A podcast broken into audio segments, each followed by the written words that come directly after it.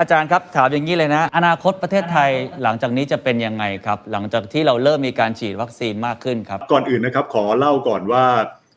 วิธีที่สู้กับโควิดนะครับคงไม่ได้แปลว่าวิ่งสั้นๆแล้วจบกันผมเรียกว่าเป็นวิ่งแบบสี่คูณหนึ่งร้อยเมตรนะครับโค้งแรกนะครับก็คือโค้งที่โควิดระบาดเวฟแรกนะครับแล้วเราก็สามารถป้องกันการระบาดได้ดีตอนนั้นประเทศไทยได้รับคำชมเยอะนะครับตอนนี้เราอยู่โค้งที่สองครับโค้งที่สองก็คือแข่งกันฉีดวัคซีนนะครับซึ่งก็คงต้องยอมรับตรงๆนะครับว่าเราทำได้ไม่ดีพอนะครับอย่างน้อยในช่วงแรกนะครับทำให้มีการระบาดในวงใหญ่เกิดขึ้นนะครับแล้วก็มีคนเสียชีวิตกันนะครับซึ่งเป็นเรื่องที่น่าเสียใจนะครับแต่ว่าโค้งสองก็ยังไม่จบนะครับโค้งสองนี้ยังมีช่วงหลังอยู่ในเดือนมิถุนายนเป็นต้นไปนะครับอย่างที่พวกเราทราบกันคงจะมีการทยอยกันฉีดวัคซีนยกใหญ่กันนะครับซึ่งถ้าทำได้ดีโค้งสองเรายังตีตื้นได้นะครับถ้าโค้งสองตีตื้นได้นะครับเราจะเข้าสู่โค้งสามครับคือการเริ่มกัน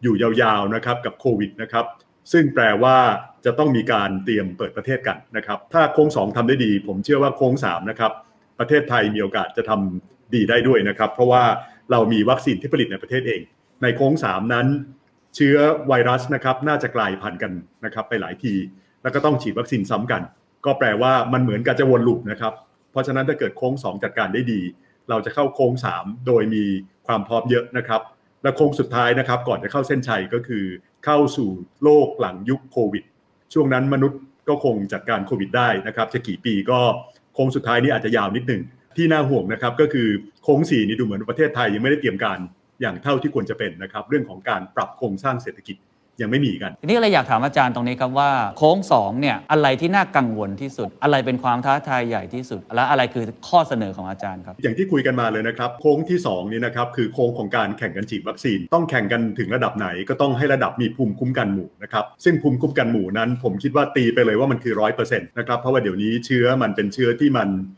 กลายพันธุ์มาแล้วมันทำให้แพร่ระบาดได้เร็วขึ้นนะครับไปคำนวณตัวเลขว่าอยู่สัก เจ็ดสิบเปอร์เซ็นต์ อะไรเนี่ยผมยังคิดว่าน้อยเกินไปเชียร์เลยครับว่าฉีดให้ประชากรทุกคนรวมทั้งคนต่างชาติอยู่ในเมืองไทยนะครับฉีดไป หนึ่งร้อยเปอร์เซ็นต์ เลยที่พูดอย่างนี้ก็เป็นเพราะว่าวัคซีนนะครับต่อให้ซื้อมาราคาแพงยังไงก็คุ้มกับการที่เปิดประเทศได้เดือนนึงที่เปิดประเทศช้านะครับเสียไปเป็นแสนล้านบาทนะครับเพราะฉะนั้นฉีดให้ได้เยอะที่สุดโจทย์ในโครงนี้นะครับก็คือต้องฉีดวัคซีนให้เร็วนะครับซึ่งตรงนี้ไทยก็ยังทำได้ไม่ดีตอนนี้ได้ประมาณเพียง สองเปอร์เซ็นต์ ของประชากรนะครับที่อย่างน้อยได้วัคซีนไปโดสหนึ่งแต่ว่าตัวที่จะเป็นกำแพงต่อไปที่ต้องฝ่าในโครงที่สองนี่นะครับก็คือเรื่องความเต็มใจของคนในการฉีดวัคซีนครับถ้าทำดีๆนะครับโครงสองเนี่ยประเทศไทยตีตื้นขึ้นได้ครับผ่านไปสัก สองสาม เดือนจะพลิกโฉมได้เลยจากภาพที่รั้งท้ายอาเซียนนะครับตอนนี้เนี่ยจะตีตื้นขึ้นมานะครับอ่ะเราพูดถึงโค้งสองไปแล้วเรามองในโลกในแง่ดีว่าสามารถปูพรมฉีดได้มากมายเลยจนเกิด herd immunity โค้งสามมันจะยังไงต่อฮะความท้าทายจะเป็นอย่างไรบ้างครับอาจารย์โค้งสามนะครับก็คือโค้งที่เตรียมกันอยู่ยาวๆนะครับกับโควิดสายพันธุ์ใหม่ที่มันจะกลายพันธุ์ไปเรื่อยนะครับอันนี้ต้องทำใจกันไว้เลยนะครับทุกท่านต่อให้เราฉีดวัคซีนได้เยอะนะครับของเราจะดูดีขึ้นพักหนึ่งแต่มันจะมีสองเรื่องครับที่ผมเชื่อว่ามันยังไม่ง่ายนะครับอย่างแรกก็คือตัวภูมิคุ้มกันนะครับซึ่งยังไม่รู้ว่าทุกวันนี้เนี่ยภูมิคุ้มกันอยู่ได้ยาวแค่ไหนเพราะว่าวัคซีนโดสแรกๆที่ฉีดกันในโลกเนี่ยก็อย่างมากก็หกเดือนเจ็ดเดือนแค่นั้นเองใช่ไหมครับถ้าภูมิคุ้มกันหมดนะครับก็แปลว่าก็ต้องฉีดกันใหม่อันที่สองก็คือเชื้อมันกลายพันธุ์ไปเรื่อยซึ่งมันเป็นเรื่องธรรมดาคุณหมอหลายท่านก็พูดไปแล้วนะครับมันก็แปลว่าต่อไปนะครับมันมีความเป็นไปได้นะครับที่วัคซีนที่ฉีดกันไปแล้วมันเอาไม่อยู่เพราะว่ามันเป็นเชื้อคนละสายพันธุ์กันในโค้งที่สามนี่นะครับก็คือโค้งที่ต้องฉีดวัคซีนซ้ำกันซึ่งอันนี้ผมคิดว่าถ้าประเทศไทยจัดการได้ดีเรามีโอกาสแซงหน้าขึ้นได้เยอะเลยนะครับเพราะว่าเรามีโรงงานวัคซีนในประเทศ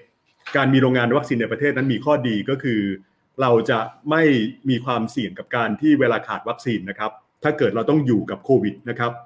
บสายพันธุ์เปลี่ยนไปเรื่อยๆอยู่ยาวๆเนี่ยประเทศไทยมีโอกาสได้แต้มต่อเหนือประเทศเพื่อนบ้านซึ่งตอนนี้แซงเราอยู่นะครับทีนี้ในทางเศรษฐกิจก็คือถ้าฉีดวัคซีนไปเยอะแผนทยอยเปิดประเทศเนี่ยจะสำคัญเพราะในจุดที่ถ้าอยากจะเปิดเร็วนะครับเพราะว่าลดผลกระทบเศรษฐกิจก็แปลว่าอาจจะยังไม่ฉีดวัคซีนครบกันหมดนะครับหรือวัคซีนก็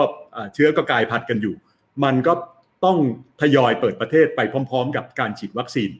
ก็แปลว่าต้องบริหารการกลั่นกรองนะครับเข้ามาประเทศไทยพึ่งท่องเที่ยวเยอะถ้าจะเปิดประเทศช้านี่ความเสียหายจะเยอะนะครับเพราะฉะนั้นโค้งที่สามในความท้าทายประเทศไทยจะอยู่แถวนี้ครับแต่ว่าโค้งสามเนี่ยประเทศไทยยังไม่ได้เข้าเร็วหรอกครับเพราะว่าตอนนี้ ติดโค้งสองอยู่ในโค้งสามเนี่ยหลายคนต้องเรียกว่าวางแผนธุรกิจตัวเองวางแผนชีวิตตัวเองตอนแรกเราคิดว่าเรื่องโควิดเนี่ยจะจบในระยะเวลาอันสั้นแต่พอผมฟังอาจารย์ผมรู้เลยมันต้องเป็นเกมยาวๆผมไปดูตัวเลข จี ดี พี มาถ้าเป็นประเทศที่พัฒนาแล้วสหรัฐอังกฤษหรือหลายๆประเทศเองเนี่ยเขาโตแบบ V shape ก็คือลงหลุมไปแต่ว่าขึ้นมาแรงมากถูกไหมอาจจะด้วยมาตรการการคลังอัดฉีด คิว อี อะไรด้วยก็ตามแต่ของไทยเองเนี่ยวัคซีนกำลังเร่งฉีดในขณะที่มาตรการของการคลังหรือการเงินเราก็ยังไม่ได้เห็นที่มันเป็นเมกะอีกครั้งหนึ่งคืออัดฉีดกันอีกครั้งหนึ่งอาจารย์มองว่าในภาพรวมของเศรษฐกิจไทยเนี่ยมันจะเป็นยังไงต่อฮะโดยเฉพาะถ้าเกิดว่าตั้งอยู่บนมาตรฐานที่โค้งสามเราพยายามเปิดประเทศให้ปกติให้เร็วที่สุดประเทศไทยจะไม่เป็น V shape นะครับประเทศไทยจะเหมือนกับหลายประเทศที่เป็น K shape คือเป็นรูปตัว K ก็คือมีขาขึ้นกับขาลงใช่ไหมครับไอ้ขาขึ้นก็คือสาขาที่ไปได้เร็วก็คือไอ้พวกเกี่ยวกับอิเล็กทรอนิกส์นะครับอิเล็กทรอนิกส์มันฟื้นเร็วเพราะว่ามันอยู่ในโลกออนไลน์กันเยอะแต่ว่าเมืองไทยไม่ได้เน้นผลิตอิเล็กทรอนิกส์เยอะเหมือนกับแต่ก่อนแล้วอิเล็กทรอนิกส์จำนวนมากมันย้ายไปเวียดนามเพราะฉะนั้นเวียดนามก็จะจะฟื้นเร็วกว่าในในมุมอย่างนี้นะครับประเทศไทยไปอยู่กับยานยนต์ไปอยู่กับอาหารอาหารก็อยู่บนขาบนของตัวเคอยู่แต่สาขาที่เหลือจำนวนมากโดยเฉพาะตัวใหญ่ของเมืองไทยคือท่องเที่ยวครับที่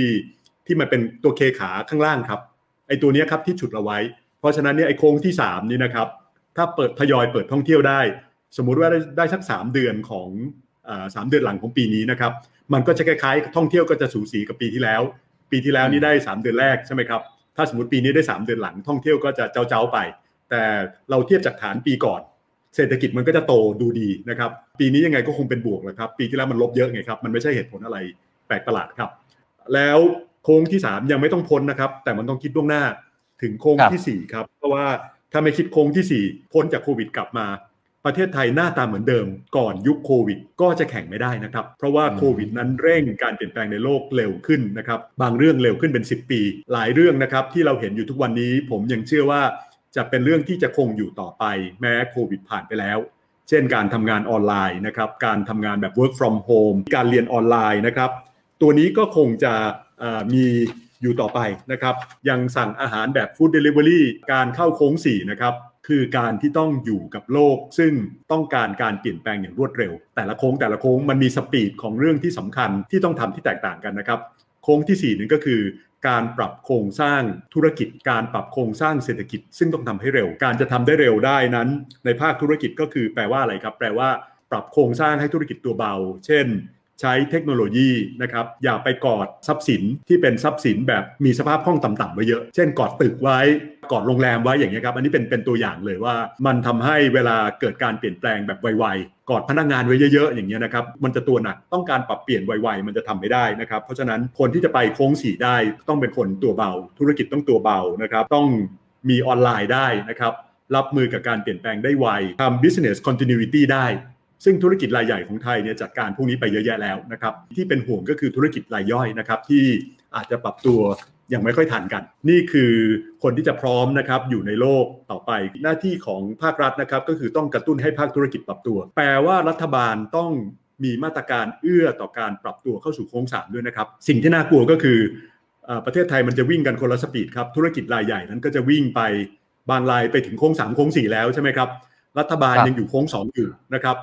แล้วดูเหมือนว่ารัฐบาลยังทำอะไรเหมือนเดิมกันอยู่เยอะเลยช่วงสัปดาห์สองสัปดาห์นี้การประชุมกับภาครัฐที่ผมต้องทำเป็นประจำในคณะกรรมการชุดต่างๆเนี่ยหายไปเยอะมากเพราะว่าหลายชุดนี้ท่านประธานท่านอายุเยอะนะครับท่านไม่ประชุมออนไลน์ท่านก็ยกเลิกไปเลยก็แปลว่าถ้ามีใครรองานอยู่งานก็จะแช่อยู่อย่างเงี้ยครับเพราะรัฐบาลเนี่ยไม่ได้ทำงานออนไลน์จริงภาครัฐจะกลายเป็นตัวถ่วงครับในการปรับตัวของของเศรษฐกิจไทยรัฐบาลไทยถ้ายังไม่บริการอิเล็กทรอนิกส์เวลาเกิดเหตุที่มันต้องปรับตัวไวๆรัฐบาลจะปรับไม่ได้แล้วธุรกิจที่เขาอยากจะปรับตัวเร็วๆเขาก็จะปรับไม่ได้ตามเช่นเขาติดใบอนุญาตภาครัฐอยู่ถ้าจะให้ประเทศไทยปรับเปลี่ยนได้นะครับมันต้องบางเรื่องก็ต้องทำแก้ปัญหาเฉพาะหน้าไปนะครับบางเรื่องก็ต้องมองข้ามช็อตว่าทำยังไงให้ประเทศไทยเข้าโค้งสี่นะครับแล้วปรับโครงสร้างเศรษฐกิจออกมาแข่งขันได้ครับ